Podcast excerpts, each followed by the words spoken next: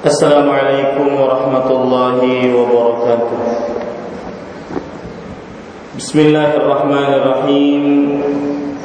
إن الحمد لله نحمده ونستعينه ونستغفره ونعوذ بالله من شرور أنفسنا وسيئات أعمالنا.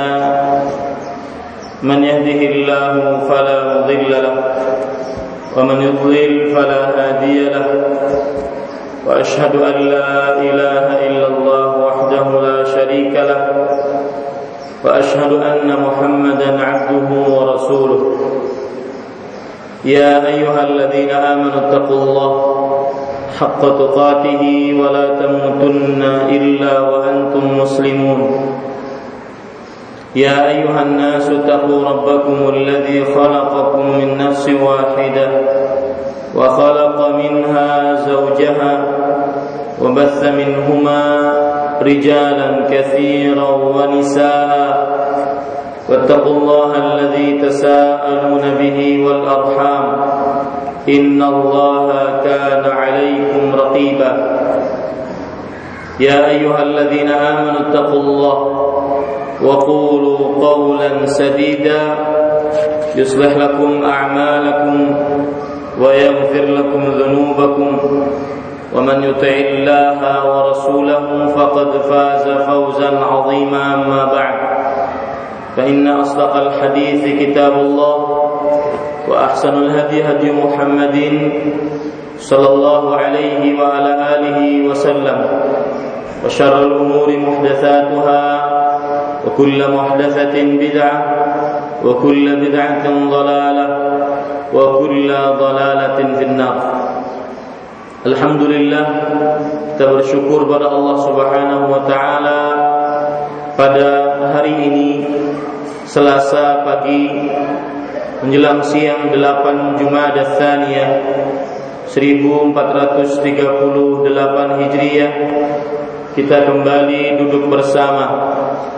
Mengkaji kitab Fiqh Sunnah lin Nisa fikih sunnah untuk wanita yang ditulis oleh Fadilatul Syekh.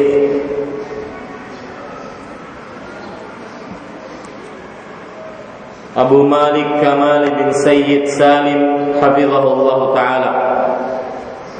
Salawat dan salam semoga selalu Allah berikan kepada Nabi kita Muhammad sallallahu alaihi wa ala alihi wasallam ada keluarga beliau para sahabat serta orang yang mengikuti beliau sampai hari kiamat kelak.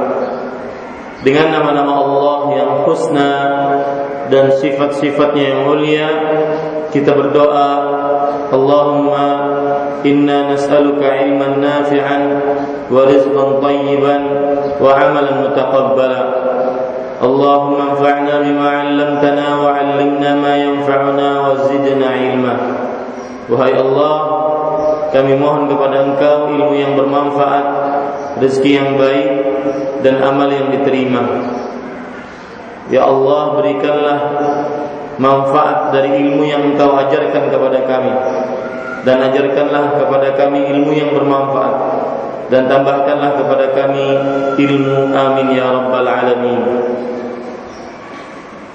Ibu-ibu saudari-saudari muslimah Majlis kajian muslimah Masjid Asy-Syarifah Salihah Martapura Kalimantan Selatan.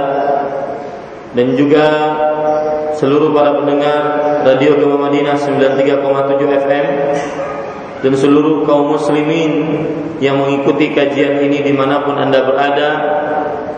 Pada pagi ini kita masih membicarakan kitab taharah tulisan-tulisan yang berkaitan dengan tata cara bersuci. Dan bab yang kita baca pada pagi ini adalah babu damin nifas. Bab darah nifas Penulis rahimahullah hafizahullah taala berkata An-nifasu huwa damul khariju bisababil wiladah Nifas adalah darah yang keluar karena melahirkan. Sebagai tambahan, ibu-ibu saudari-saudari muslimah yang dimuliakan oleh Allah, an-nifas lughatan wiladatul mar'ah fa idza wada'at fahiya nufasa. Artinya seorang perempuan melahirkan itulah yang disebut dengan nifas. Jika seorang perempuan melahirkan maka berarti dia adalah wanita nifas. Secara bahasa artinya adalah wanita yang sedang melahirkan kemudian ketika wanita sedang melahirkan keluarlah darah. Maka akhirnya darah ini terkenal dengan darah nifas. Makanya penulis mengatakan darah yang keluar karena melahirkan. Para ikhwan yang dirahmati oleh Allah Subhanahu wa taala, sebagian ulama menambahkan pengertian darah nifas adalah darah yang keluar karena melahirkan atau sehari, dua hari, atau tiga hari sebelum melahirkan sampai waktu yang telah diten sampai waktu yang dikenal. Ini yang disebut dengan darah nifas dengan pengertian yang lebih panjang.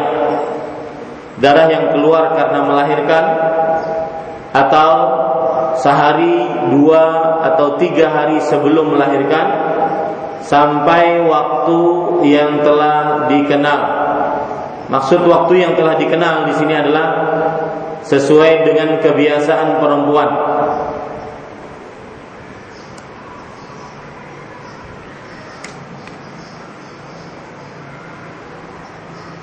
Ibu-ibu saudari-saudari muslimah yang dimuliakan oleh Allah Subhanahu wa taala kemudian penulis mengatakan mengatakan tauqitun nifas. Batasan waktu nifas. Maksud dari nomor pertama batasan waktu nifas ini adalah bahwa ketika seorang wanita melahirkan maka keluar darah tatkala melahirkan. Kemudian juga darah tersebut keluar bersamaan setelah melahirkan. Maka berapakah batasan waktu masa wanita sesudah melahirkan keluar darah? Yaitu berapakah masa nifas? Ibu-ibu saudari-saudari muslimah yang dimuliakan oleh Allah Subhanahu wa taala Penulis menyebutkan وقد أجمع العلماء على أنها متى الطهر ولو قبل الأربعين أنها تغتسل وتصلي ويأتيها زوجها Tidak ada batasan waktu minimal dalam nifas. Para ulama sepakat bahwa selama wanita melihat tanda-tanda kesucian walaupun sebelum 40 hari maka ia wajib mandi sholat dan suaminya boleh mencampurinya. Ibu-ibu saudari-saudari muslimah yang dimuliakan oleh Allah Subhanahu wa taala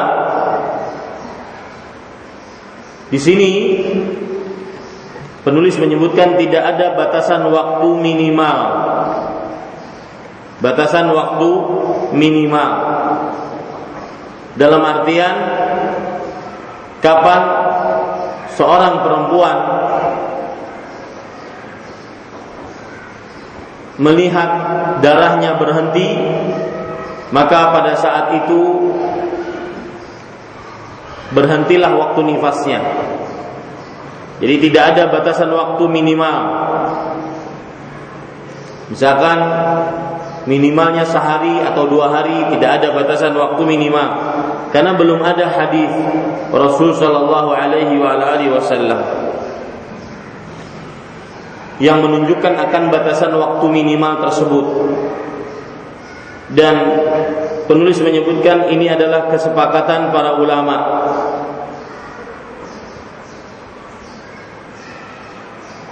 sebagaimana yang dijelaskan oleh Imam At-Tirmidzi rahimahullahu taala beliau mengatakan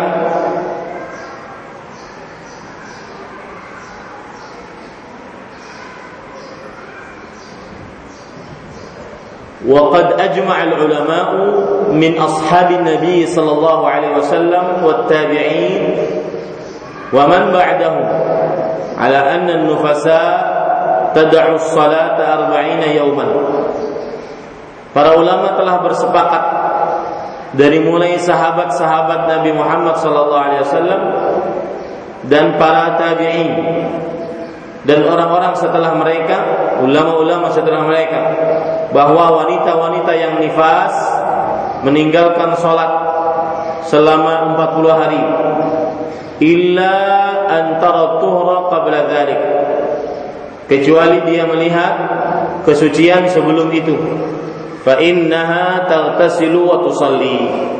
Maka dia mandi dan dan salat dan ini menunjukkan tidak ada batasan minimal bagi wanita yang nifas.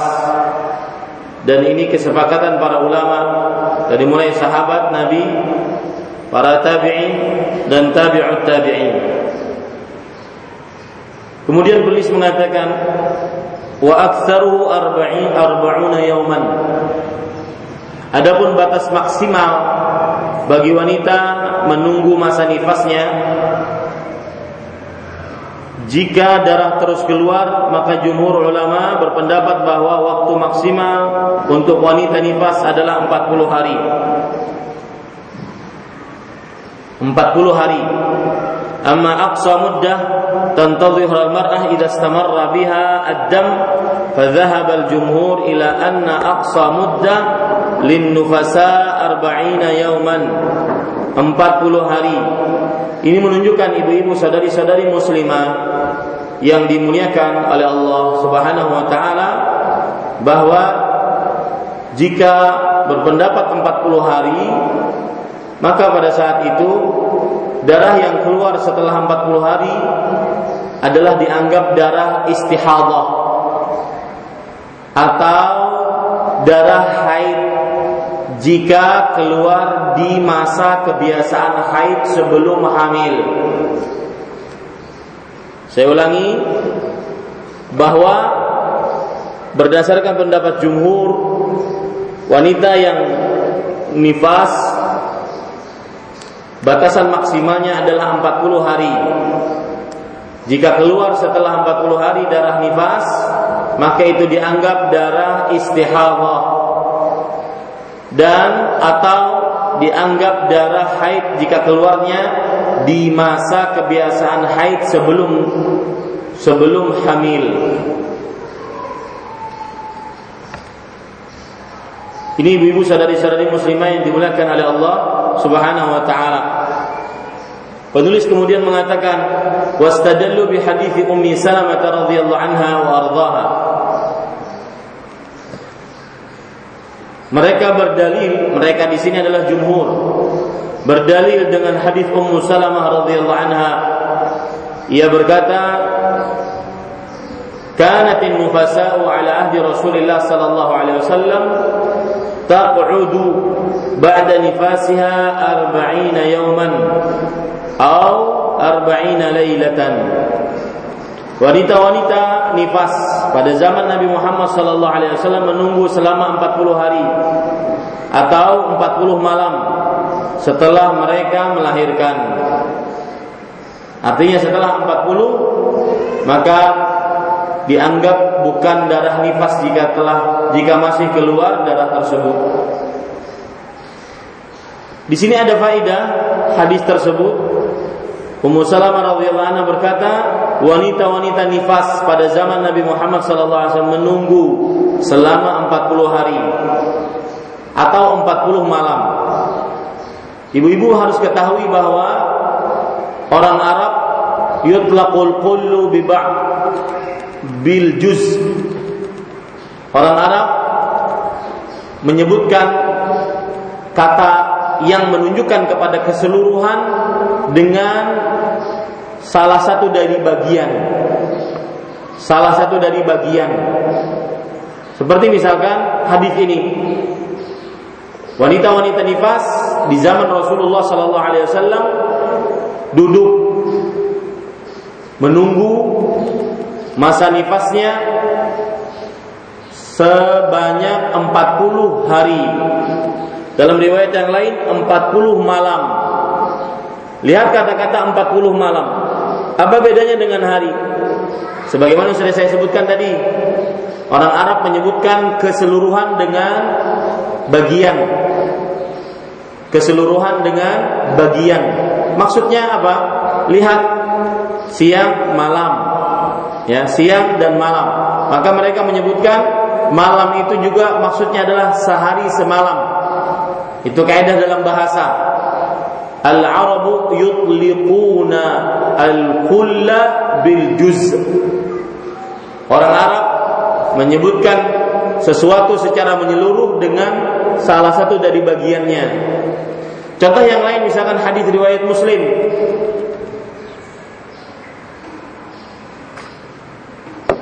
Nabi Muhammad sallallahu alaihi wasallam bersabda, "Man ata kahinan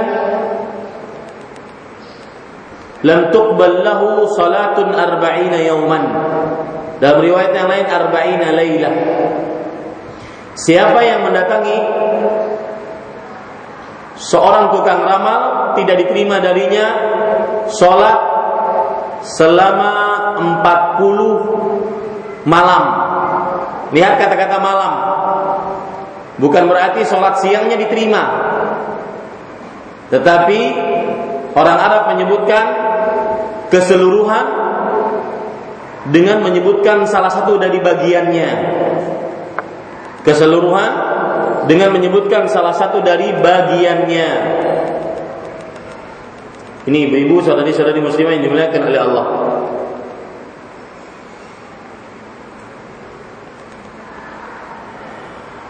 Ibu-ibu saudari-saudari muslimah yang dimuliakan oleh Allah Subhanahu wa taala untuk darah nifas masa maksimal terjadi perbedaan pendapat di antara para ulama. Untuk darah nifas masa maksimalnya terjadi perbedaan pendapat di antara para ulama. Ada yang mengatakan bahwa darah nifas masa maksimalnya tidak ada perbedaan pendapat di antara para ulama. Kenapa? Karena yang menjadi ukuran adalah darah. Apabila keluar dari wanita yang setelah melahirkan darah, maka itu disebut dengan darah nifas. Meskipun lebih dari 40 hari. Ini ada perbedaan pendapat di antara para ulama dalam masalah ini. Coba perhatikan pendapat-pendapat yang ingin saya sebutkan ibu-ibu saudari-saudari muslimah yang dimuliakan oleh Allah Subhanahu wa taala.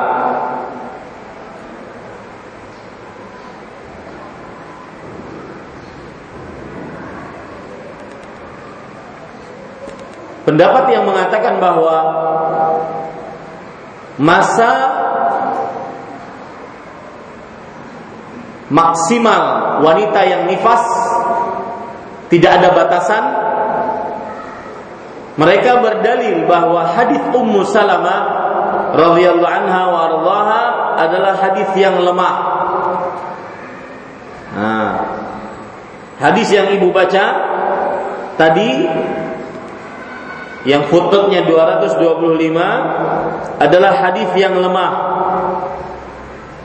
Makanya penulis mengatakan dan yang paling kuat bahwa hadis ini dhaif, lemah. Lihat catatan kakinya halaman 69. Maka ibu-ibu saudari-saudari muslimah yang dimuliakan oleh Allah Subhanahu wa taala bahwa hadis ini lemah berarti tidak bisa diambil hukum darinya.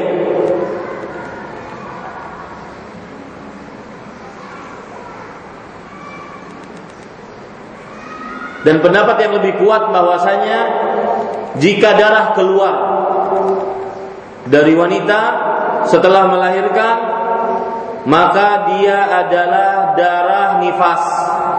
Meskipun lebih dari 40 hari. Maka dia meninggalkan sholat selama keluar darah tersebut.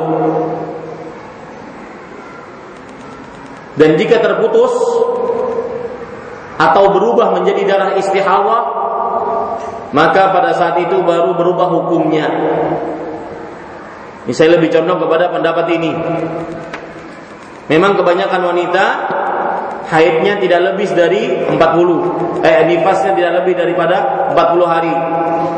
Tetapi jika ada yang keluar lebih dari 40 hari maka itu dinamakan juga darah nifas.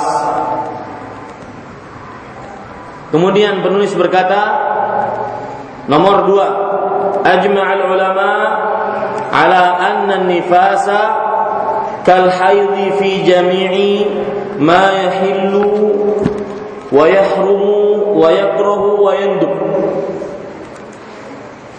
Para ulama sepakat bahwa wanita nifas sama halnya dengan wanita haid dalam hal yang dihalalkan, diharamkan, dimakruhkan dan dianjurkan. Maksud dari perkataan penulis ini adalah hukum wanita nifas sama dengan wanita haid. Apa saja yang dihalalkan dan apa saja yang diharamkan dan apa saja yang dimakruhkan. Hukumnya sama. Yang diharamkan bagi wanita yang haid seperti sholat, puasa, memegang mushaf, menggauli atau melayani suami di kemaluan maka berlaku juga pada wanita nifas. Apa saja yang diperintahkan untuk wanita yang haid berlaku juga untuk wanita nifas. Cuma para ikhwan yang dirahmati oleh Allah Subhanahu wa taala di sana ada perbedaan di antara wanita eh, di antara darah haid dengan wanita dengan darah nifas. Kita akan sebutkan. Yang ketiga, penulis mengatakan yaktalifun nifas anil haid fi anna al-iddah la tahsulu bih. لأن العدة تنقضي بوضع الحمل قبله Perbedaan nifas dengan haid adalah iddah menunggu seorang istri yang ditinggal suaminya. Tidak dihitung berdasarkan nifas. Iddah wanita hamil berakhir ketika ia melahirkan sebelum nifas. Apa maksudnya ini? Bedanya nifas dengan haid cuma satu ini yaitu masa iddah. Wanita yang ditalak oleh suaminya Afan, wanita yang ditinggal mati oleh suaminya. Maka masa iddahnya adalah empat bulan sepuluh hari. Sedangkan wanita yang hamil ditinggal oleh suaminya, masa iddahnya adalah setelah melahirkan. Masa iddahnya adalah setelah melahirkan. Maka ini ibu-ibu saudari-saudari muslimah itu salah satu bedanya darah nifas dengan darah haid. Bahwa wanita yang ditinggal mati oleh suaminya dia menunggu sampai 4 bulan 10 hari karena dia masih mempunyai haid. Sedangkan wanita yang ditinggal mati oleh suaminya dalam keadaan hamil maka masa iddahnya adalah menunggu sampai melahirkan. Baru setelah itu diperbolehkan jika ingin menikah, menikah lagi. Itu bedanya. Taib ibu-ibu saudari-saudari muslimah yang dimuliakan oleh Allah Subhanahu wa taala.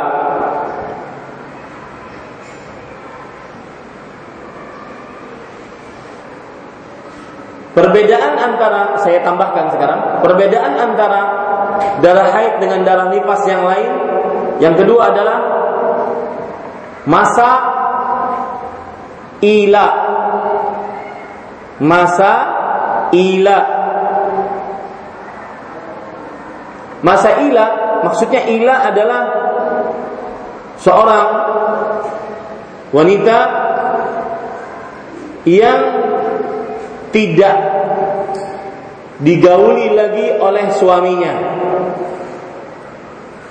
Suaminya meninggalkannya, tidak menafkahinya lahir batin.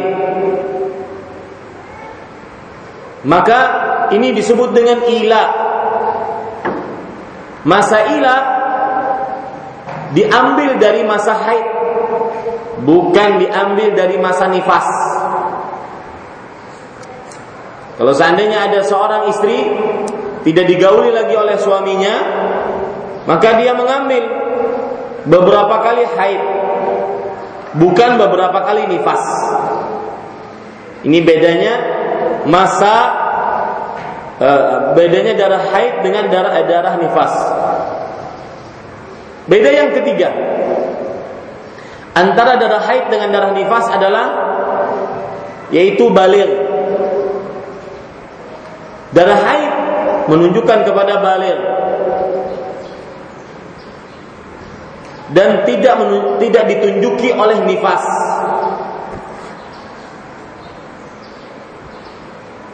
Darah haid menunjukkan kepada balir dan tidak ditunjuki oleh darah nifas. Karena seorang wanita akan balir sebelum dia nifas. Makanya wanita yang belum balik tidak dianjurkan untuk menikah dan melayani suaminya. Dia boleh untuk menikah tetapi belum dianjurkan untuk melayani suaminya. Tetapi wanita yang sudah baliklah yang boleh melayani suaminya setelah menikah atau dianjurkan untuk melayani suaminya setelah menikah.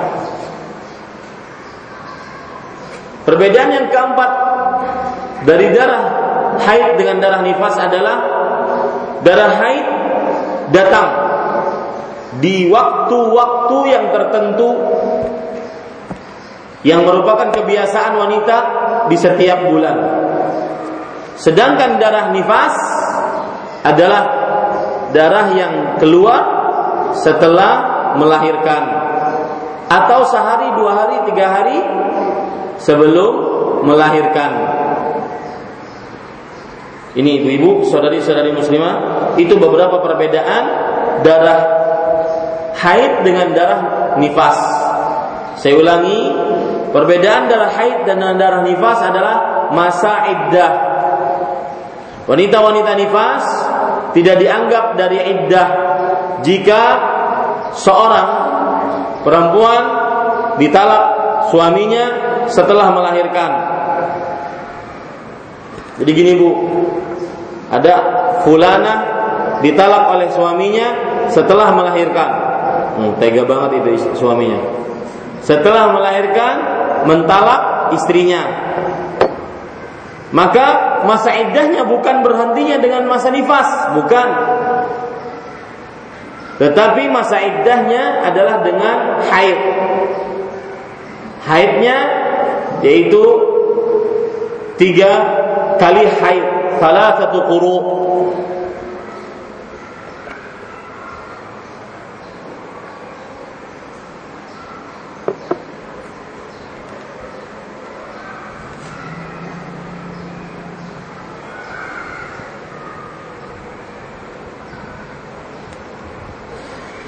Seorang wanita jika ditalak sebelum hamil Afwan, saya ulangi. Seorang wanita jika ditalak sebelum melahirkan, maka berhenti masa iddahnya dengan melahirkan.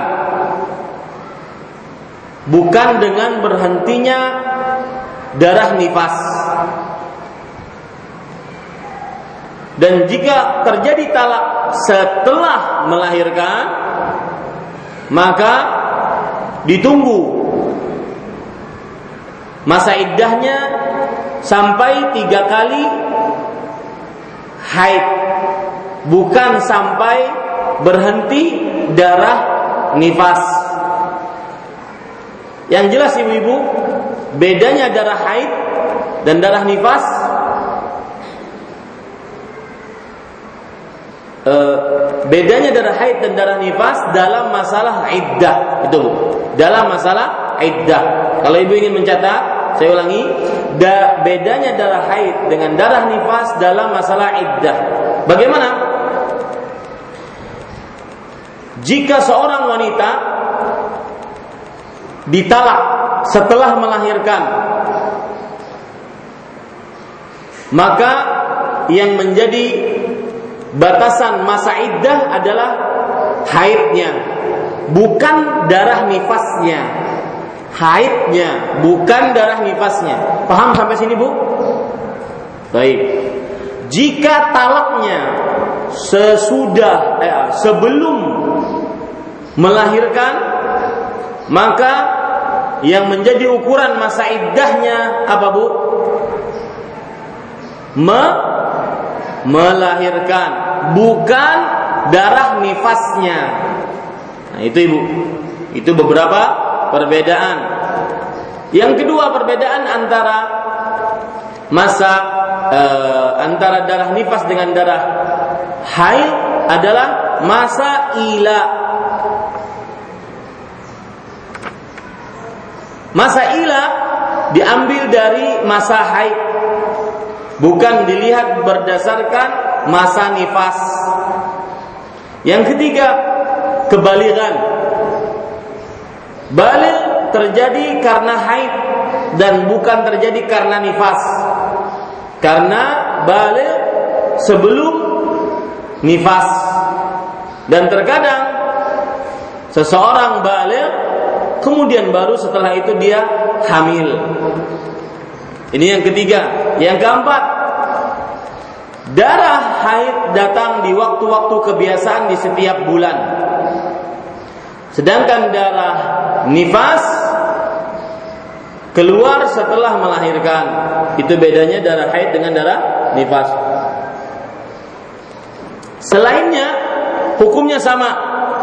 Yang diharamkan yang disyariatkan, yang dibolehkan, hukumnya sama. Wallahu a'lam. Taib. Sekarang kita masuk kepada bab yang baru, babu damil haid, damul istihadah. Bab darah istihadah. Al istihadatu jarayanud dami fi ghairi awqatil haid wan nifas. Atau muttasilan bihima. Wa huwa damun laisa bi'adah wala taba' minhunna wala khilqah innama huwa irqun inqata' sailuhu damu ahmar lahu illa 'inda al-bur'i minhu. Darah istihadah. Istihadah adalah keluarnya darah. Tidak pada waktu haid dan nifas. Jadi dia bukan darah yang keluar di waktu haid dan nifas. Ini kalau seandainya seorang wanita tersebut mempunyai waktu kebiasaan, kebiasaan haid, maka dia akan tahu benar ini darah istihadah, ini ini darah haid. Karena dia punya kebiasaan. Atau darah yang keluar setelah kedua-duanya. Wanita mempunyai kebiasaan haid dari tanggal 1 sampai tanggal 7. Kemudian suci dengan keluar lendir putih ataupun benar-benar kering. Lalu tanggal 8 keluar darah. Ini yang dimaksud atau darah yang keluar setelahnya. Ini berarti darah istihadah. Jadi darah istihadah itu darah yang keluar bukan di waktu haid dan bukan di waktu nifas atau keluar setelah keduanya yaitu setelah waktu haid dan setelah waktu nifas Darah ini bukan darah yang biasa keluar. Akan tetapi ia adalah darah yang keluar dari pembuluh darah yang terputus. Darah ini mengalir seperti darah segar yang tidak akan berhenti hingga seorang wanita sembuh darinya. Maksudnya sembuh dari uh, pembuluh darah yang terputus tadi. Tidak akan berhenti. Jadi dia sebenarnya adalah irqun. Bagaimana sabda Rasul sallallahu alaihi wasallam? Ya, bahwasanya innama dzalika irqun kata Rasul sallallahu alaihi wasallam hadis riwayat Bukhari. Sesungguhnya itu adalah irq pembuluh darah yang terputus. Ini ibu-ibu saudari-saudari muslimah yang dimuliakan oleh Allah Subhanahu wa taala.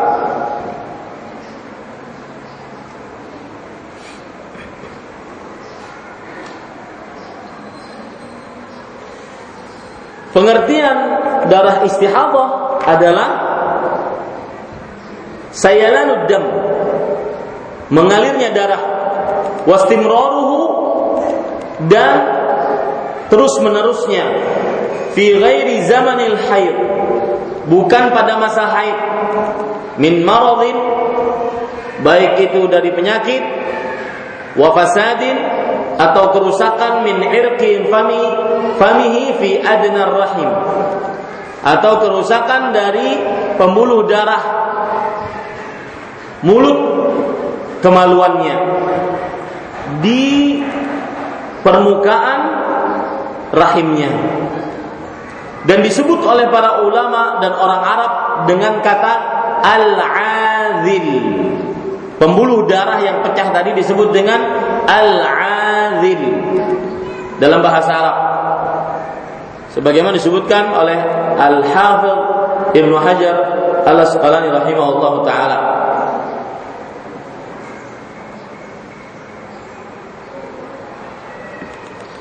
Taib, ibu-ibu saudari-saudari muslimah yang dimuliakan oleh Allah Subhanahu wa taala.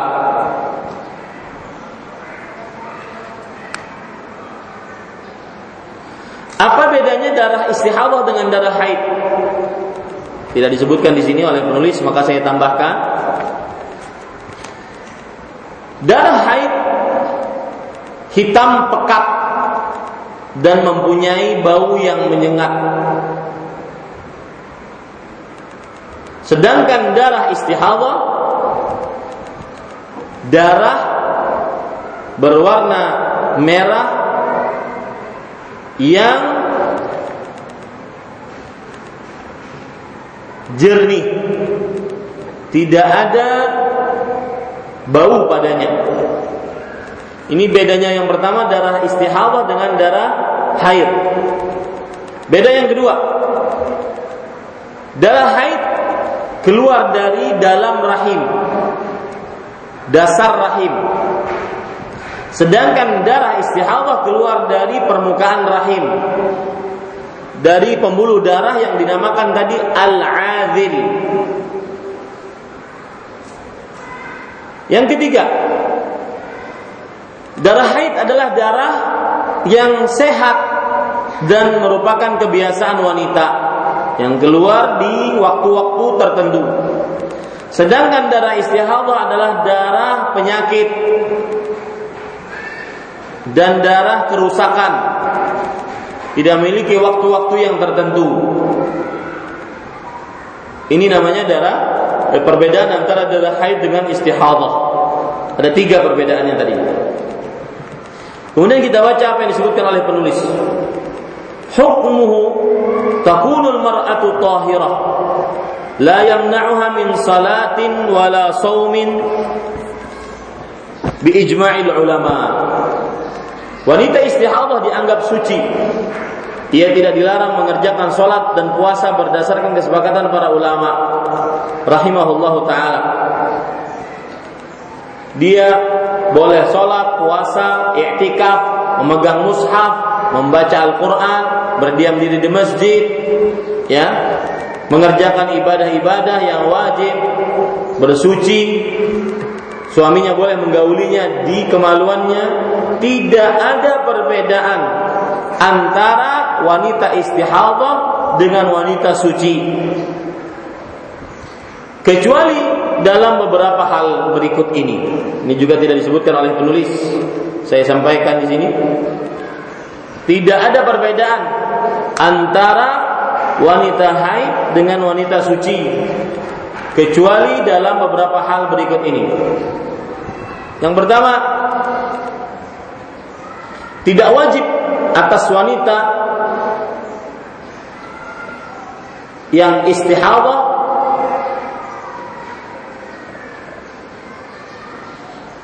untuk mandi kecuali pada waktu-waktu yang ditentukan.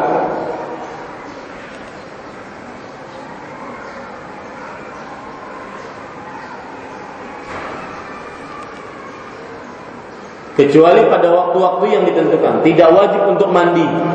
Wanita yang istihadah tidak wajib untuk mandi. Kecuali pada waktu yang ditentukan yaitu ketika darah haidnya berhenti. Hal ini berdasarkan hadis riwayat Imam Muslim dari Ummu Habibah binti Jahsh radhiyallahu anha, "Umkuthi qadra ma kanat tahbisuki haidatuki, thumma wa salli." Diamlah engkau. Artinya berdiam diri. Selama haidmu menahanmu kalau sudah berhenti, maka mandilah dan sholatlah.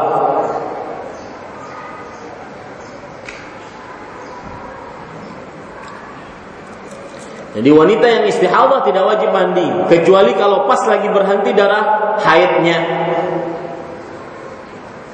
Yang kedua, bedanya wanita istihadah dengan wanita suci diwajibkan mandi di setiap wudhu, uh, di setiap ya diwajibkan apa? Diwajibkan wudhu di setiap sholat. Itu maksud saya. Diwajibkan wudhu di setiap sholat. Hal ini berdasarkan hadis riwayat Bukhari dari Fatimah binti Abi Jahsh radhiyallahu binti Abi Hubeish maksud saya radhiyallahu anha thumma tawaddai li kulli salatin hatta yaji'a dzalikal waqtu kemudian wahai Fatimah yang beliau adalah salah satu wanita yang sering istihadah di zaman Rasulullah sallallahu alaihi wasallam. Kemudian berwuduklah setiap sholat sampai datang waktu tersebut. Sampai datang waktu tersebut. Maka seorang wanita yang istihadah jangan berwudu untuk sholat kecuali setelah masuk waktunya dan dia sholat dengan memakai wudhu tersebut selama belum batal baik sholat sunnah atau sholat fardu saya beri contoh jam 12.30 azan zuhur maka wanita yang istihadah wajib dia berwudhu pas jam 12.30 ketika sudah berwudhu jam 12.30 tersebut maka berarti dia berhak untuk mengerjakan sholat apa pun. Mau sholat wajib, sholat sunnah. Sampai keluar waktu sholat yang lain. Kalau sudah keluar waktu sholat ini, maka dia berwudu lagi di waktu sholat yang kedua dan seterusnya. Yang ketiga,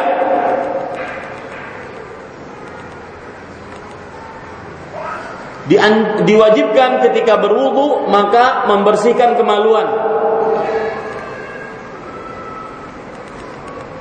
Kemudian memakai pembalut agar darah istihadahnya tidak tercecer ke, sana kemari. Hal ini berdasarkan hadis Hamnah binti Jahsh radhiyallahu anha anna Nabi sallallahu alaihi wasallam qala laha. Nabi Muhammad sallallahu alaihi wasallam bersabda kepada beliau an'id lakal lakil qursuf fa innahu yudhibud dam. Artinya masukkan kain ke dalam rahimmu, ke dalam kemaluanmu. Sesungguhnya dia membersihkan bekas darah.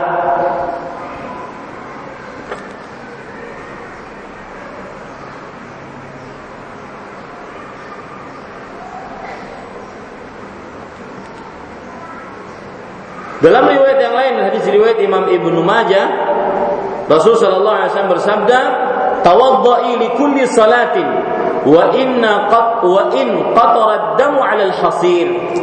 Wahai wanita yang istihadah jika kamu ingin salat berwudulah di setiap salat ini perintah. Maka bedanya antara wanita yang suci dengan wanita yang istihadah adalah diperintahkan untuk berwudu setiap sholat. Kemudian beliau bersabda lagi, walaupun satu tetes darah jatuh di atas hasir, yaitu di atas tikar, maka ibu-ibu saudari-saudari muslimah yang dimuliakan oleh Allah, wanita yang istihadah wajib baginya untuk berwudu di setiap kali ingin sholat. Yang keempat, wanita yang istihadah dia dianjurkan untuk menjamak sholat dengan tata cara jamak suri atau jamak abstrak. Bagaimana jamak abstrak ini? Coba kita perhatikan hadis yang diriwayatkan oleh Imam Abu Daud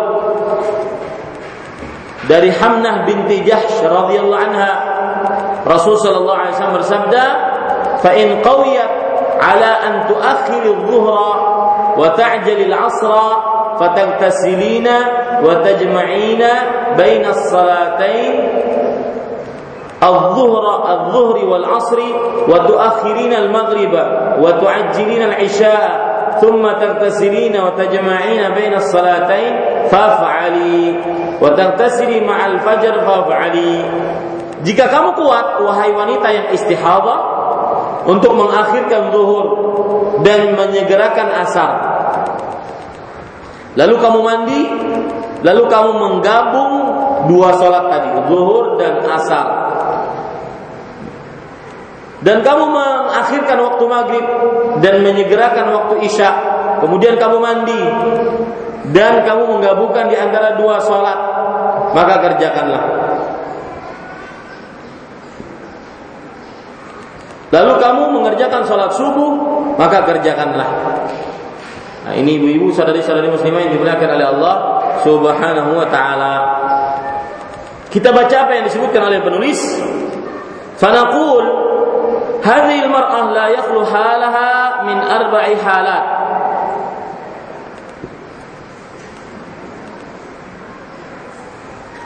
Saya katakan bahwa wanita tersebut tidak lepas dari empat kondisi berikut ini. Imma an takuna dzata ibadah ma'rufah.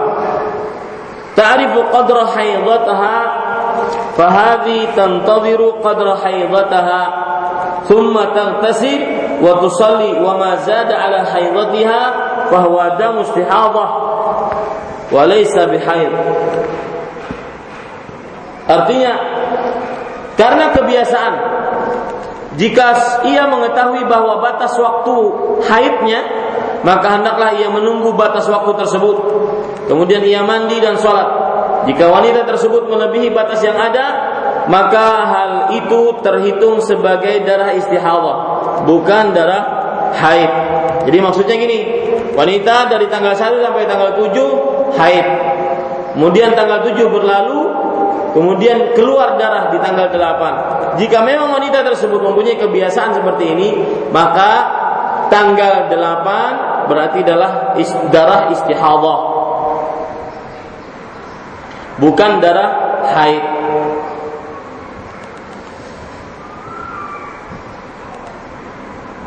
فعن عائشة رضي الله عنها قالت إن أم حبيبة رضي الله عنها سألت رسول الله صلى الله عليه وسلم عن الدم dari Aisyah radhiyallahu anha bahwa Ummu Habibah bertanya kepada Rasulullah sallallahu alaihi wasallam tentang darah. Faqalat ra'aitu mar markanaha mal'ana daman. Lalu ia berkata, Aku melihat pakaiannya dipenuhi darah. Faqala laha Rasulullah sallallahu alaihi wasallam umkuthi qadra ma tahbisuki haidatuki thumma irtasili wa salli Tunggulah masa haid yang biasa engkau jalani. Kemudian mandi dan sholatlah. Yang menunjukkan apabila wanita mempunyai kebiasaan, maka pada saat itu ditunggu kebiasaannya. Yang di luar kebiasaannya berarti darah istihadah.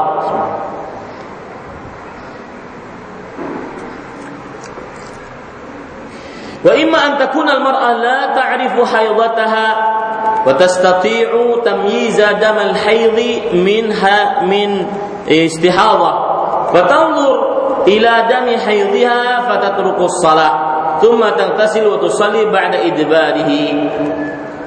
Ia tidak mengetahui masa haidnya namun ia bisa membedakan antara darah haid dan darah istihadah antara darah haid dan darah istihadah. Jika seorang wanita berada dalam kondisi demikian, maka ia harus memperhatikan darah haidnya.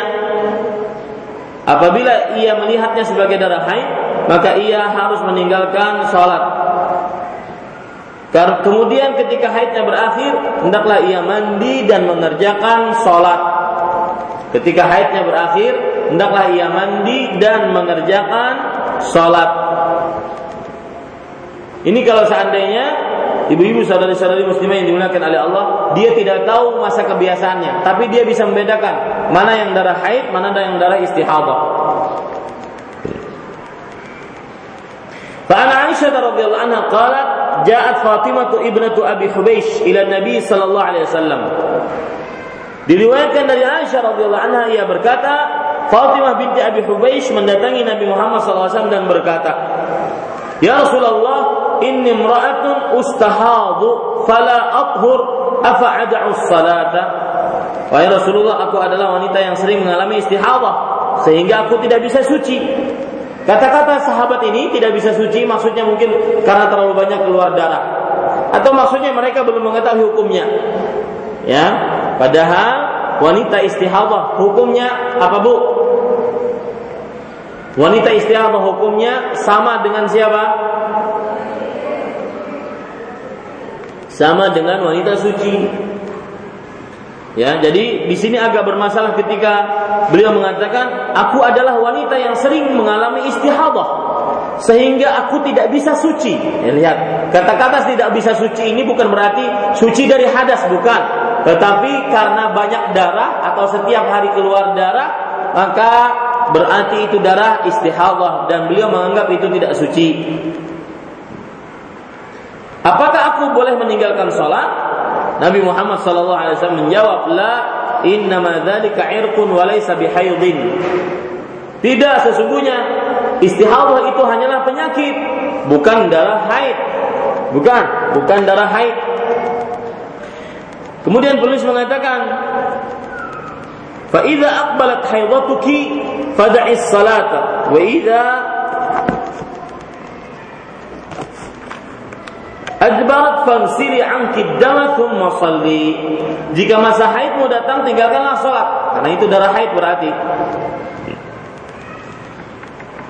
Jika masa haidmu berakhir berikanlah bersihkanlah darah itu darimu lalu salatlah. Ini menunjukkan bahwasanya uh, yang tidak mengetahui masa haid maka dia bisa melihat kepada darah jenis darahnya, warna darahnya dan semisalnya.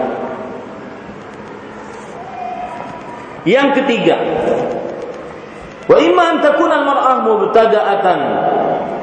An takuna al-mar'atu mubtada'atan bima'na annaha lam yasbiq laha al-haid wa illa wa yusahibuhu damu istihadah.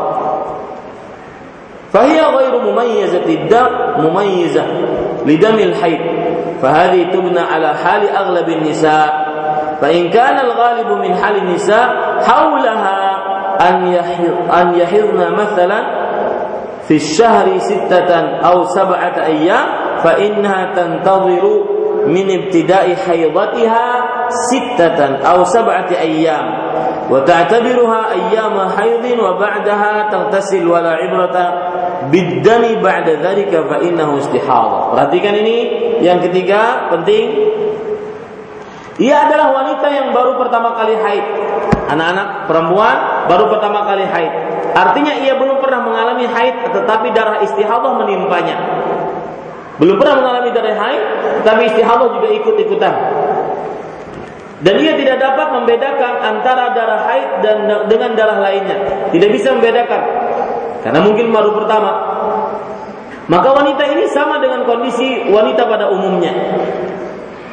Jika kondisi haid yang biasa dialami berkisar pada hari-hari yang biasanya misal 6 sampai 7 hari maka ia harus menunggu dari awal masa haidnya hingga hari ke-6 sampai 7 dan menganggap saat itu sebagai masa-masa haidnya.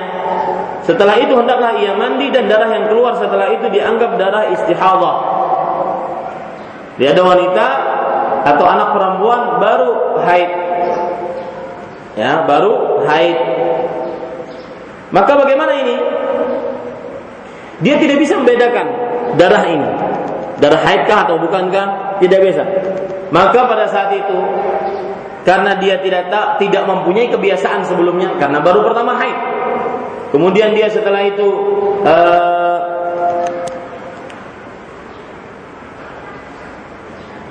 tidak bisa membedakan antara darah haid atau darah nifas, eh, darah haid atau darah istihadah karena baru pertama kali haid. Maka yang dia lakukan adalah dia melihat kepada wanita-wanita pada umumnya. Terutama kerabat-kerabatnya. 6 sampai 7 hari haid. Baru setelah itu darah yang keluar adalah darah istihadah. Ini ibu-ibu, ini yang ketiga mudah-mudahan bisa dipahami ya. Jadi ada ada seorang anak perempuan baru pertama kali haid, otomatis belum punya apa Bu? Belum punya apa Bu? Kebia kebiasaan haid. Yang kedua, otomatis juga belum bisa membedakan apa Bu? Darah haid atau darah istihadah. Maka yang seperti ini dia melihat kepada orang-orang terdekatnya, ibunya, saudarinya, kakaknya, kapan haidnya, berapa lama haidnya, maka ikuti saudari-saudarinya tersebut. Setelah itu yang keluar dari masa yang sudah dia tentukan berdasarkan melihat saudari-saudarinya tadi, maka yang keluar adalah darah istihadah. Kalau keluar setelah itu, lihat ibu-ibu saudari-saudari muslimah yang dimuliakan oleh Allah, penulis mengatakan, "Waqad warada anna Nabiy sallallahu alaihi wasallam qala li binti Jahsh" Disebutkan bahwa Nabi Muhammad SAW pernah bersabda kepada Hamnah binti Jahsh, Innama hiya innama hadhihi raqwatun min raqa min raqawati syaitan. Fatahidhu sittata ayyam atau sab'ata ayyam fi ilmillah ثم اغتسلي حتى إذا رأت رأيت أنك قد طهرت واستنقيت فصلي أربعا وعشرين ليلة وعشرين ليلة أو ثلاثا وعشرين وأيامهن وصومي. فإن ذلك يجزيك. وكذلك فافعلي في كل شهر. كما تحيض النساء وكما يطهرن لميقات حيضهن وطهرهن. Disebutkan bahwa Nabi Muhammad SAW bersama kepada Hamnah binti Jahsh. Sesungguhnya ini adalah salah satu gangguan setan. Lihat bu, istihadah itu gangguan setan. Agar wanita bingung, terganggu, resah dengan sholat-sholatnya, puasa-puasanya. Maka jalanilah masa haid selama 6 atau 7 hari. Ini yang kita katakan tadi dia baru pertama kali haid, otomatis tidak mengetahui kebiasaannya. Atau dia sudah lama haid tetapi tidak bisa membedakan mana yang mana yang haid, mana yang istihadah. Tidak bisa membedakan darahnya. Maka dia mengikuti siapa Bu? Mengikuti siapa? Kerabatnya. Ya. Makanya di sini Rasulullah SAW mengatakan jalanilah masa haid selama 6 atau 7 hari, yaitu sesuai dengan kebiasaan kerabatnya. Setelah itu mandilah jika engkau mendapati dirimu telah bersih dan telah suci, maka sholatlah 24 atau 23 hari, yaitu malam dan siang. Maksudnya sisanya, sisanya. Ya sisanya. Enam atau tujuh hari haid. Sisanya sholatlah. Ini menunjukkan bahwasanya pendapat jumhur bahwa darah haid itu ada masanya tapi pendapat yang lebih kuat darah haid itu tidak ada masa paling minimal untuk mendapatinya dan tidak ada masa paling maksimal untuk mendapatinya. Sesungguhnya hal itu cukup bagimu. Lakukanlah yang demikian itu setiap bulan. Sebagaimana sebagaimana masa haid yang dialami wanita-wanita lainnya dan masa suci mereka berdasarkan masa haid dan suci mereka. Nah ini ibu-ibu. Ini bagi yang bingung tidak punya kebiasaan dari awal haidnya, tidak juga bisa membedakan mana yang darah haid, mana yang bukan darah haid, maka ikuti orang-orang di sekitarnya dari mulai kerabat-kerabatnya yang terpaling terdekat. Nah, kita lanjutkan ibu-ibu saudari-saudari muslimah. Wa baqiyat halatun ukhra. Terakhir Keadaan lain. Wahia antakuna mar'atu nasiyatan li'adatiha qadran wa waqtan wa la tastati'u tamyizul haid min istihadha. Falil ulama fi hadhihi aqwalun azharuha annaha kal mubtada'ah ghairal mumayyazah allati taqaddama hukmuha wallahu alam. Wanita ini lupa kebiasaannya. Dia nggak tahu kebiasaannya lupa. Ya, padahal sudah lama haid, bukan pertama kali, sudah lama haid dia lupa. Baik kadar maupun waktunya dan ia tidak bisa membedakan antara darah haid dan darah istihadah. Dalam masalah ini ada beberapa pendapat ulama dan pendapat yang paling mendekati kebenaran bahwa ia digolongkan sebagai wanita yang baru pertama kali haid yang tidak dapat membedakan darah haid dan darah istihadah tadi. Hampir sama, Bu. Hampir sama, yaitu dia wanita ini diperintahkan untuk melihat orang-orang terdekatnya, kemudian mengambil kebiasaan seperti kebiasaan mereka. Di mana hukumnya telah disebutkan sebelumnya, wallahu a'lam. Ini ibu-ibu sadari-sadari muslimah yang dimuliakan oleh Allah Subhanahu wa taala.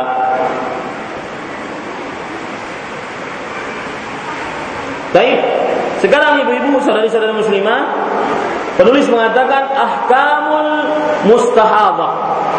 Hukum-hukum wanita yang istihadah. Ada lima hukum di sini. Insya Allah pada siang ini kita selesaikan bab haid dan nifas serta istihadah. Insya Allah pada pekan depan kita masuk kepada kitabus salat jika ulun dan pian masih hidup. Wanita-wanita hukum hukum wanita istihadah.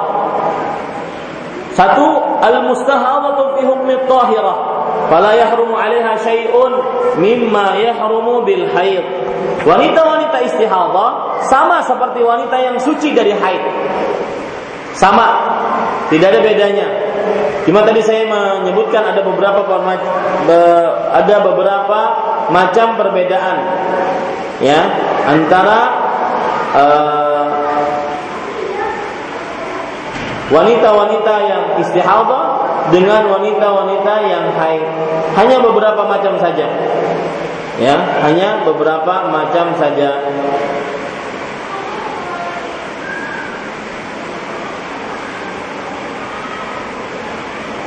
Apa bu bedanya antara wanita yang haid dengan wanita yang nifas eh wanita yang haid dengan wanita eh, apa wanita yang istihadah dengan wanita yang suci. Apa bu bedanya? Satu tidak wajib mandi. Kecuali satu kali yaitu pasti dia suci dari haidnya. Yang kedua wajib apa bu?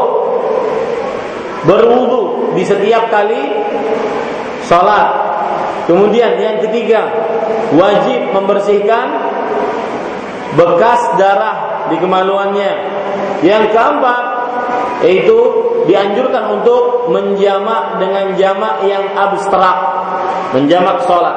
Itu saja bedanya antara wanita yang haid, eh, wanita yang istihadah dengan wanita yang suci. Antara wanita yang istihadah dengan wanita yang suci itu bedanya. Selainnya tidak ada bedanya. Yang kedua, al mustahadah tasumu wa tusalli wa taqra'ul Qur'an wa tamassul mus wa tamassul mushaf wa tasjudu lit-tilawah wa lisyukri wa ghairiha kat-tahirah bil ijma'. Wanita istihadah boleh berpuasa, sholat, membaca Quran, menyentuh mushaf, melakukan sujud tilawah, sujud syukur. Apa itu sujud syukur? Sujud yang dilakukan apabila mendapatkan nikmat, lalu dia bersyukur. Ekspresinya dengan sujud. Apakah hukum-hukumnya? Salah satu hukumnya adalah kapan dia dapat nikmat dia sujud. Tidak mesti harus menghadap kiblat.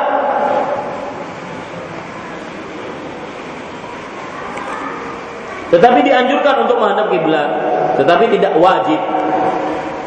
Ya, dan lain-lainnya sebagaimana wanita yang suci dari haid. Hal ini berdasarkan kesepakatan para ulama. Itu ijma' itu. Kesepakatan para ulama boleh wanita istihadah sama dengan wanita suci. Ya. Yang ketiga, la yalzamu lil mustahadati an li kulli salatin li dha'fil akhbar al li ayyi 'adadin min as-salawat غيرها من الطاهرات تماما ما دام لم ينتقض وضوءها. لكن الأولى والأفضل أن تتوضأ أو تغتسل لكل صلاة. لحديث عائشة رضي الله عنها أن أم أبيبة استحيضت سبع سنين. فسألت رسول الله صلى الله عليه وسلم عن ذلك فأمرها أن تغتسل. فقال هذا عرق فكانت تغتسل لكل صلاة. Wanita istihadah tidak harus berwudu setiap kali hendak sholat selama wudhunya belum batal. Nah ini beda dengan yang kita sebutkan tadi. Ya, padahal hadisnya riwayat Bukhari, Bu. Ya, hadisnya riwayat Bukhari. Jadi saya lebih condong kepada pendapat wajib berdudu di setiap sholat, menyelisih pendapat penulis. Ya, karena hadisnya riwayat Bukhari. Thumma tawadda'i li kulli salatin. Kemudian berwuduklah. Ini wa perintah dan hukum perintah menunjukkan kepada kewajiban. Berwuduklah di setiap sholat sampai datang waktunya. Ini ibu-ibu saudari-saudari muslimah. Setiap kali hendak sholat selama wudhunya belum batal, dikarenakan dhaifnya hadis yang menyatakan harusnya berwudu. Ya, saya tidak tahu hadis yang mana yang dimaksud. Namun yang lebih utama baginya adalah mandi dan berwudu setiap kali hendak mengerjakan sholat. Ya, sama saja sebenarnya. Ya, sama saja. Setiap kali hendak mengerjakan sholat, hendaknya dia berwudu. Adapun mandi maka ini yang tidak wajib. Hal ini berdasarkan hadis Aisyah radhiyallahu anha bahwa Ummu Habibah pernah mengalami istihadah selama tujuh tahun. Subhanallah. Istihadah selama tujuh tahun. Jadi pembuluh darahnya nggak sembuh-sembuh itu berarti. Selama tujuh tahun. Lalu ia berkata kepada Rasulullah SAW tentang hal itu. Maka beliau memerintahkan untuk mandi dan bersabda, ini bukan darah haid. Maka Ummu Habibah mandi setiap kali hendak sholat. Ini kalau seandainya uh, dianjurkan, kalau uh, seandainya ingin ya dianjurkan tidak wajib untuk mandi tidak wajib tetapi wudhu maka diwajibkan setiap kali dia uh, ingin sholat diwajibkan untuk berwudhu. Ya diwajibkan untuk berwudhu. Berdasarkan hadis tadi. Kemudian ibu-ibu saudari-saudari muslimah yang dimuliakan oleh Allah dan perlu diingat ibu-ibu, jika e, kaum muslimah mendapati keadaan-keadaan seperti ini, maka berikhtisablah. Artinya berharap pahala dari Allah dari ujian ujian itu. Berharap pahala dari Allah Subhanahu wa Karena Ilmul jaza min 'idhamil bala ma'idhamil bala. Besarnya pahala sebesar ujian. Perempuan ketika mendapati haid Sulit baginya harus membersihkan, harus berwudu, ya. Maka di situ lebih besar pahalanya dibandingkan yang yang belum diuji oleh Allah Subhanahu wa taala. Yang keempat, ya juzulil mustahadah an yujami'aha zaujuha madama fi ghairi waqtil haid wa in kana damu jariyan wa huwa qawlu aktsaril ulama Wanita istihadah boleh dicampuri oleh suaminya selama tidak dalam masa haid. Walaupun darah itu keluar. Demikian menurut pendapat mayoritas para ulama. Boleh. Karena dia seperti wanita suci. Ya, meskipun ketika ember masuk ke dalam sumur, maka ember itu keluar ke bawah darah. Maka ini tidak mengapa, karena dia wanita seperti wanita suci hukumnya. Yang kelima, yajuzu lil mustahadha an ta'takifa fil masjid. Fa an Aisyah radhiyallahu anha qala, i'takaftu ma'a Rasulillah sallallahu alaihi wasallam اعتكفت مع رسول الله صلى الله عليه وسلم امرأة من أزواجه فكانت ترى الدم والصفرة والطست تحتها وهي تصلي سبحان الله Ini luar biasa perjuangannya Bu. Wanita istihadah boleh ber, melakukan i'tikaf di masjid. Diriwayatkan dari Aisyah radhiyallahu anha, ia berkata, salah seorang istri Rasulullah sallallahu alaihi wasallam yang sedang mengalami istihadah. Ah, Ibu, salah seorang istri Rasulullah. Kira-kira siapa di sini, Bu? Salah seorang istri Rasulullah. Kira-kira siapa di sini? Bisa kemungkinan nggak Aisyah sendiri? Hah? Bisa. Ya, bisa kemungkinan. Jadi beliau bercerita tentang diri beliau sendiri. Salah seorang istri Rasul Shallallahu Alaihi Wasallam yang sedang mengalami istihadah pernah beriktikaf bersama beliau. Pernah beriktikaf bersama beliau. Kemudian ia melihat darah dan cairan kuning-kuning keluar, kekuning-kuningan keluar dan wadah diletakkan di bawahnya padahal ia tengah mengerjakan sholat. Jadi sambil sholat diletakkan wadah seperti baskom begitu di bawahnya agar darahnya tidak berceceran ke e, tanah masjid atau lantai masjid. Ini ibu-ibu saudari-saudari muslimah. Waqad naqala an-Nawawi fi syarh Muslim al-ijma'a ala anna al-mustahadata fil i'tikafi kat-tahirah. Imam Nawawi rahimahullah taala menukilkan sebuah ijma dalam syarah sahih Muslim bahwa wanita istihadah boleh beriktikaf sebagaimana wanita yang suci lainnya. Ya, ini kata yang suci dari haid itu tidak benar. Yang suci gitu aja, tanpa wanita yang suci dari haid bukan. Wanita yang suci begitu ya. Tanpa dari haidnya. Nah, alhamdulillah Bu selesai pembicaraan tentang e, darah nifas, kemudian darah istihadah.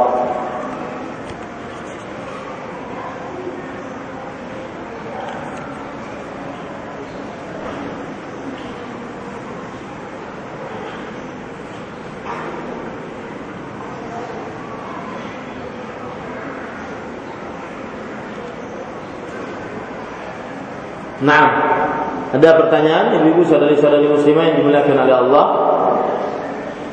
Silakan Bu.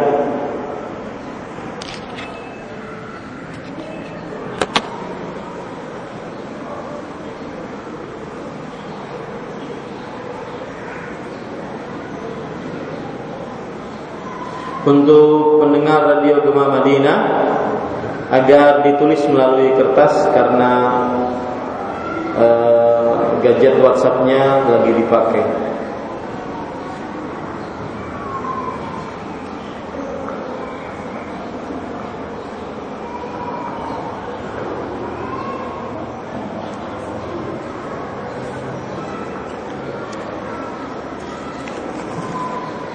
Assalamualaikum Waalaikumsalam warahmatullahi wabarakatuh. Bagaimana bila saat melahirkan Yang keluar adalah air ketuban? Afwan apakah masih boleh sholat? Jazakumullahu khairan. Maka jawabannya ibu-ibu saudari-saudari muslimah yang menjadikan wanita itu nifas adalah darah. Adapun air ketuban jika dia e, bercampur dengan darah maka berarti dia sudah nifas. Kalau seandainya PHL-nya perakiran hari lahirnya itu sehari dua hari sebelum itu dia keluar air ketuban. Dan air ketubannya bercampur dengan darah berarti dia nifas. Adapun kalau tidak bercampur dengan darah maka itu seperti air kencing biasa. Yang dia adalah haid dia adalah najis.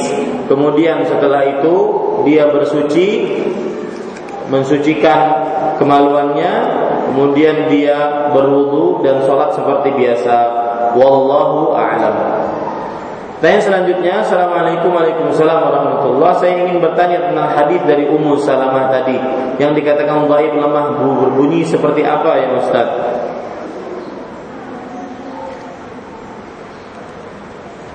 Hadis dari Ummu Salamah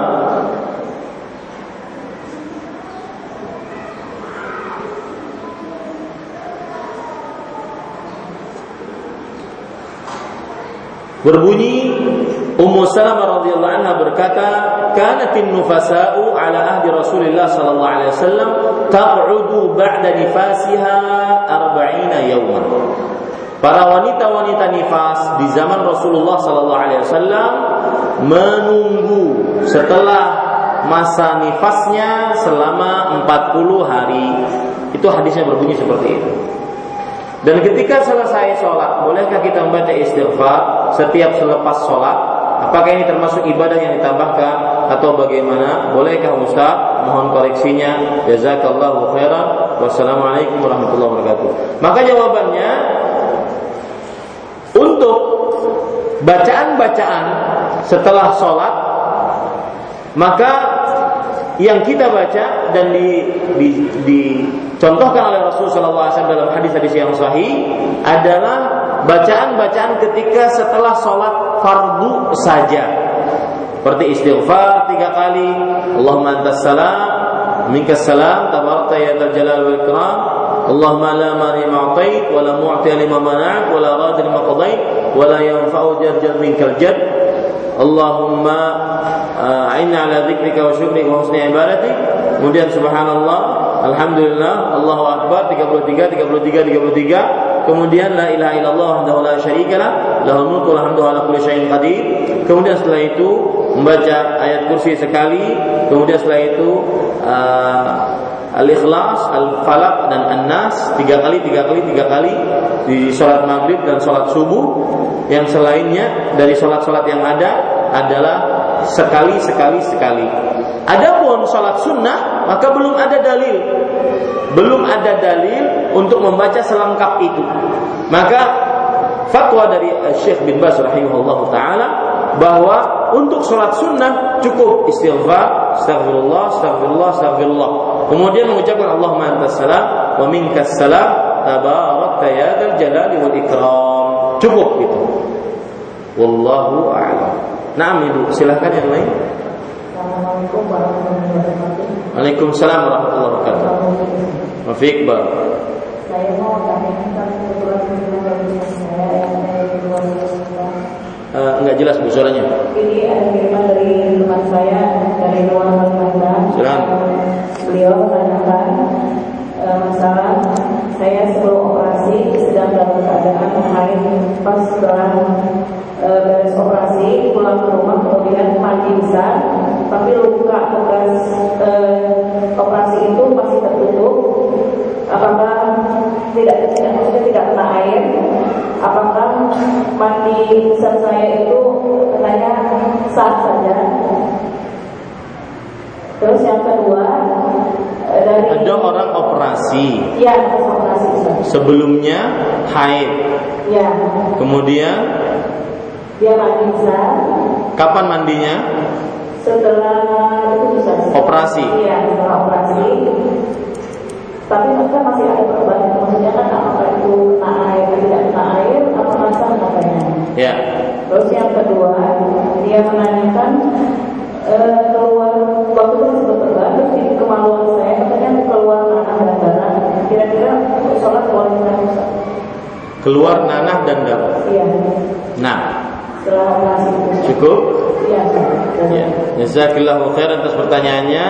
Jawaban yang pertama bahwa ada seorang wanita yang haid. Kemudian setelah e, tatkala dia haid, maka dia dioperasi. Setelah dioperasi, maka suci haidnya, lalu dia mandi dalam keadaan masih e, belum sempurna uh, mandinya air belum merata ke seluruh tubuhnya karena ada bagian-bagian yang dioperasi dari tubuhnya. Maka bagaimana ini? Apakah suci atau terangkat hadas besarnya atau tidak? Karena mandinya belum sempurna. Rasulullah Allah Subhanahu wa taala berfirman dalam Al-Qur'an, "Fattaqullaha mastata'tum." Bertakwalah kepada Allah sesuai dengan kemampuan kalian. Rasulullah Allah Subhanahu wa taala juga berfirman, "La yukallifullahu nafsan illa wus'aha." Allah Subhanahu wa taala tidak membebani seseorang kecuali sesuai dengan kemampuannya. Nabi Muhammad sallallahu alaihi wasallam bersabda, "Idza amartukum bi amrin fa'tu minhu mastata'tum." Jika aku perintahkan kalian dengan sebuah perintah, maka kerjakan sesuai dengan kemampuan kalian. Maka jika dia ingin mandi, maka kerjakanlah mandi yang mengangkat hadas besar, kerjakanlah sesuai dengan kemampuannya. Apa yang bisa dikenakan dari air dari tubuhnya dengan air, maka kenakanlah yang hanya bisa diusap, maka diusaplah insya Allah sudah mencukupi dan terangkat hadas besarnya. Rasul Shallallahu Alaihi Wasallam bersabda, Inna dina yusrun lan yushadda dina illa ghalabah. Sesungguhnya agama Islam itu mudah dan tidak ada yang menjadikan Islam sebagai agama yang sulit kecuali Islam mengembalikan kepada kemudahan. Kemudian Rasul sallallahu alaihi wasallam juga bersabda, "Inna ma bu'ithu bil hanifiyati samha." Sesungguhnya aku diutus dengan agama yang lurus dan mudah. Allah Subhanahu wa taala berfirman dalam Al-Qur'an, "Ma ja'ala 'alaikum fid din min haraj." Allah tidak menjadikan bagi kalian di dalam beragama kesulitan. Ini para ikhwan yang dirahmati oleh Allah. Jadi uh, kerjakan sesuai dengan kemampuannya, insya Allah itu sudah mencukupi dan mengangkat hadas besarnya. Kemudian yang kedua yaitu apabila keluar dari kemaluan seorang perempuan darah haid uh, apa uh, nanah nanah dan apa tadi nanah dan darah. Apakah dia e, meninggalkan sholat atau tidak? Maka jawabannya, ibu-ibu saudari-saudari muslimah, kalau ada darahnya, kita lihat dia mempunyai kebiasaan haid atau tidak. Ya, kebiasaan haid atau tidak. Kalau keluar darah tersebut keluar pas di kebiasaannya, maka berarti haid meskipun bercampur dengan nanah. Kalau seandainya dikeluar keluar di luar kebiasaannya, maka berarti itu darah istihadah, apalagi ada indikasi nanah padanya. Ya, jadi lihat kebiasaannya. Wallahu a'lam. Nah, ada pertanyaan itu, Mas? Pertanyaan tentang kafir dan zindik. Satu, kafir dan zindik. Mohon penjelasan tentang kafir dan zindik. Kafir adalah seorang yang tidak beriman kepada Allah Subhanahu wa taala. Sedangkan zindiq adalah seorang munafik. Munafik yang lisannya mengucapkan Islam dan hatinya kafir. Ini disebut dengan zindiq. Dan dua-duanya keluar dari Islam. Wallahu a'lam. Aliran-aliran dalam Islam, aliran Jabariyah, Qadariyah, Mu'tazilah dan Ahlu Sunnah. Jabariyah adalah kelompok yang menyimpang dalam permasalahan akidah. Yaitu khususnya di dalam permasalahan akidah beriman kepada qadha dan qadar, baik dan buruknya. Jabariyah berpendapat bahwasanya manusia adalah bagaikan sebuah bulu ayam ataupun daun ataupun robot yang diterpa angin. Ke mana angin menerpa? Ke situlah dia bergerak. Robot yang digerakkan oleh pemiliknya ke mana pemiliknya menggerakkannya sesuai dengan kehendaknya itulah perbuatan robot tersebut dalam artian Manusia tidak mempunyai kuasa di dalam perbuatannya. Semuanya di bawah kekuasaan Allah, tanpa ada kekuasaan manusia sama sekali. Tanpa ada kekuatan manusia sama sekali. Dan Jabriyah ini adalah kelompok yang menyimpang dari akidah Ahlussunnah wal Jamaah dalam permasalahan qada dan qadar baik dan buruknya. Dan Allah Subhanahu wa taala berfirman, "Wa ma tasyaun illa an yasha Allah." Tidaklah kalian berkehendak kecuali atas kehendak Allah. Lihat kata-kata tidaklah kalian berkehendak. Berarti menunjukkan ada kehendak manusia di situ. Tetapi kehendak manusia di bawah kuasa Allah. Makanya Allah Subhanahu wa taala berfirman, "Wa ma ra'aita wa ma ramaita id ramaita, walakinna Allah rama." Tidaklah kamu melempar tatkala kamu melempar kecuali Allah lah yang memudahkan lemparanmu tersebut. Lihat di situ ada perbuatan manusia. Ada kekuatan manusia di situ tetapi di bawah kuasa Allah. Aliran Qadariyah kebalikannya yaitu bahwa mereka juga menyimpang dalam perkara akidah ahlu sunnah wal jamaah yaitu tentang beriman kepada Allah dan qadar baik dan buruknya. Mereka meyakini bahwa manusia mempunyai kekuatan penuh dan mutlak dan tidak ada kuasa Allah Subhanahu wa taala sama sekali dalam diri manusia. Ini berarti menafikan kuasa Allah dan dua-duanya adalah keliru, baik Jabariyah dan Qadariyah. Wallahu alam. Adapun aliran Mu'tazilah adalah aliran yang timbul karena lebih mengedepankan akal dibandingkan dalil nakli. Dalil-dalil dari syariat, dalil-dalil dari Al-Quran dan Sunnah. Penyimpangan Mu'tazilah terutama di dalam masalah musammal iman, yaitu di dalam masalah penamaan keimanan. Ahlu sunnah wal jamaah menyatakan bahwa seorang muslim yang melakukan dosa maka dia adalah mukmin naqisul iman mukmin yang kurang imannya itu di dunia dan di akhirat dia selama dosa tersebut bukan kesyirikan maka masih di bawah kehendak Allah Subhanahu wa taala.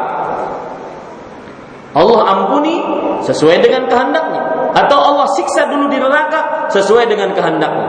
Akan tetapi jika dia bertauhid, dia bagaimanapun akan dimasukkan oleh Allah ke dalam surganya berdasarkan dalil-dalil yang ada. Nah, kaum Mu'tazilah tidak demikian.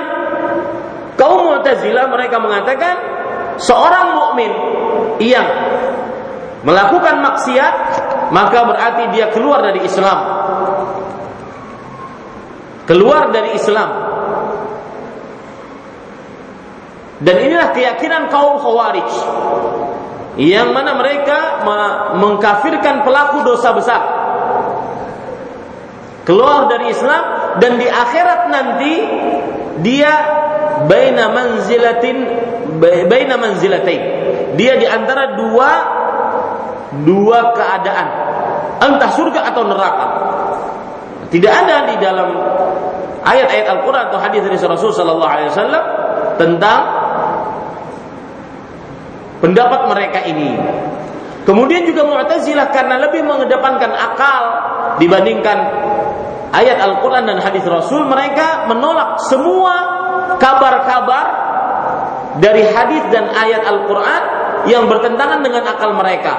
Seperti menolak siksa kubur, menolak syafaat, menolak uh, hal-hal yang berke, bertentangan dengan akal mereka. Ini kaum Mu'tazilah. Ahlu sunnah yang terlepas dari tiga tiga ajaran tersebut. Wallahu a'lam. Bagaimana adab dan doa habis bersih habis bersih haid atau nifas? Adabnya adalah setelah dia mengetahui dirinya suci dari haid atau nifas, maka dia mandi. Mandi besar mengangkat hadas besarnya. Adapun doa belum ada doa setelah mandi haid atau mandi nifas. Belum ada dapat dalil akan hal ini. Cara untuk perlakuan pembalut yang kotor bekas haid dibakar atau bagaimana? Maka jawabannya adalah tidak ada nas khusus yang menyebutkan perlakuan pembalut apakah dibakar, apakah dikubur, apakah dijadikan museum? Enggak ada. Ya, dia seperti kotoran-kotoran lainnya wallahu a'lam Biasanya kalau mengirim uang lewat ATM ke bank lain ada tarif tambahan yang ditarik oleh pihak ATM. Apakah uang tambahan yang ditarik oleh ATM itu termasuk riba? Maka jawabannya Bapak Ibu saudara-saudari yang dimuliakan oleh Allah, asal hukum untuk bertransaksi di bank konvensional asal hukumnya adalah ribawi. Kecuali yang tidak ada ribanya. Asal hukumnya ribawi. Menabungnya, transfernya, karena bagaimanapun kita akan berkaitan dengan uh, tolong menolong dengan bank konvensional tersebut untuk kelangsungan perbankan mereka. Sedangkan perbankan mereka semuanya ataupun bukan semuanya moda uh, pokok urusannya adalah riba. Pokok urusannya adalah riba. Ini satu. Yang kedua, apabila kita mentransfer uang ke bank lain, diambil cas oleh pihak ATM tersebut dari bank yang kita miliki uh, akunnya, maka apakah ini riba? Jawabannya, wallahu a'lam, itu bukan riba. Akan tetapi itu adalah jasa pengiriman dari ATM kita ke bank tersebut. Allahu a'lam. Ini yang bisa saya sampaikan. Apa yang baik dari Allah Subhanahu wa taala, apa yang buruk itu dari saya pribadi, kita cukupkan dengan kafaratul majlis. Subhanakallah bihamdik, asyhadu an la ilaha illa anta astaghfiruka wa atubu ilaik. Wassalamualaikum warahmatullahi wabarakatuh.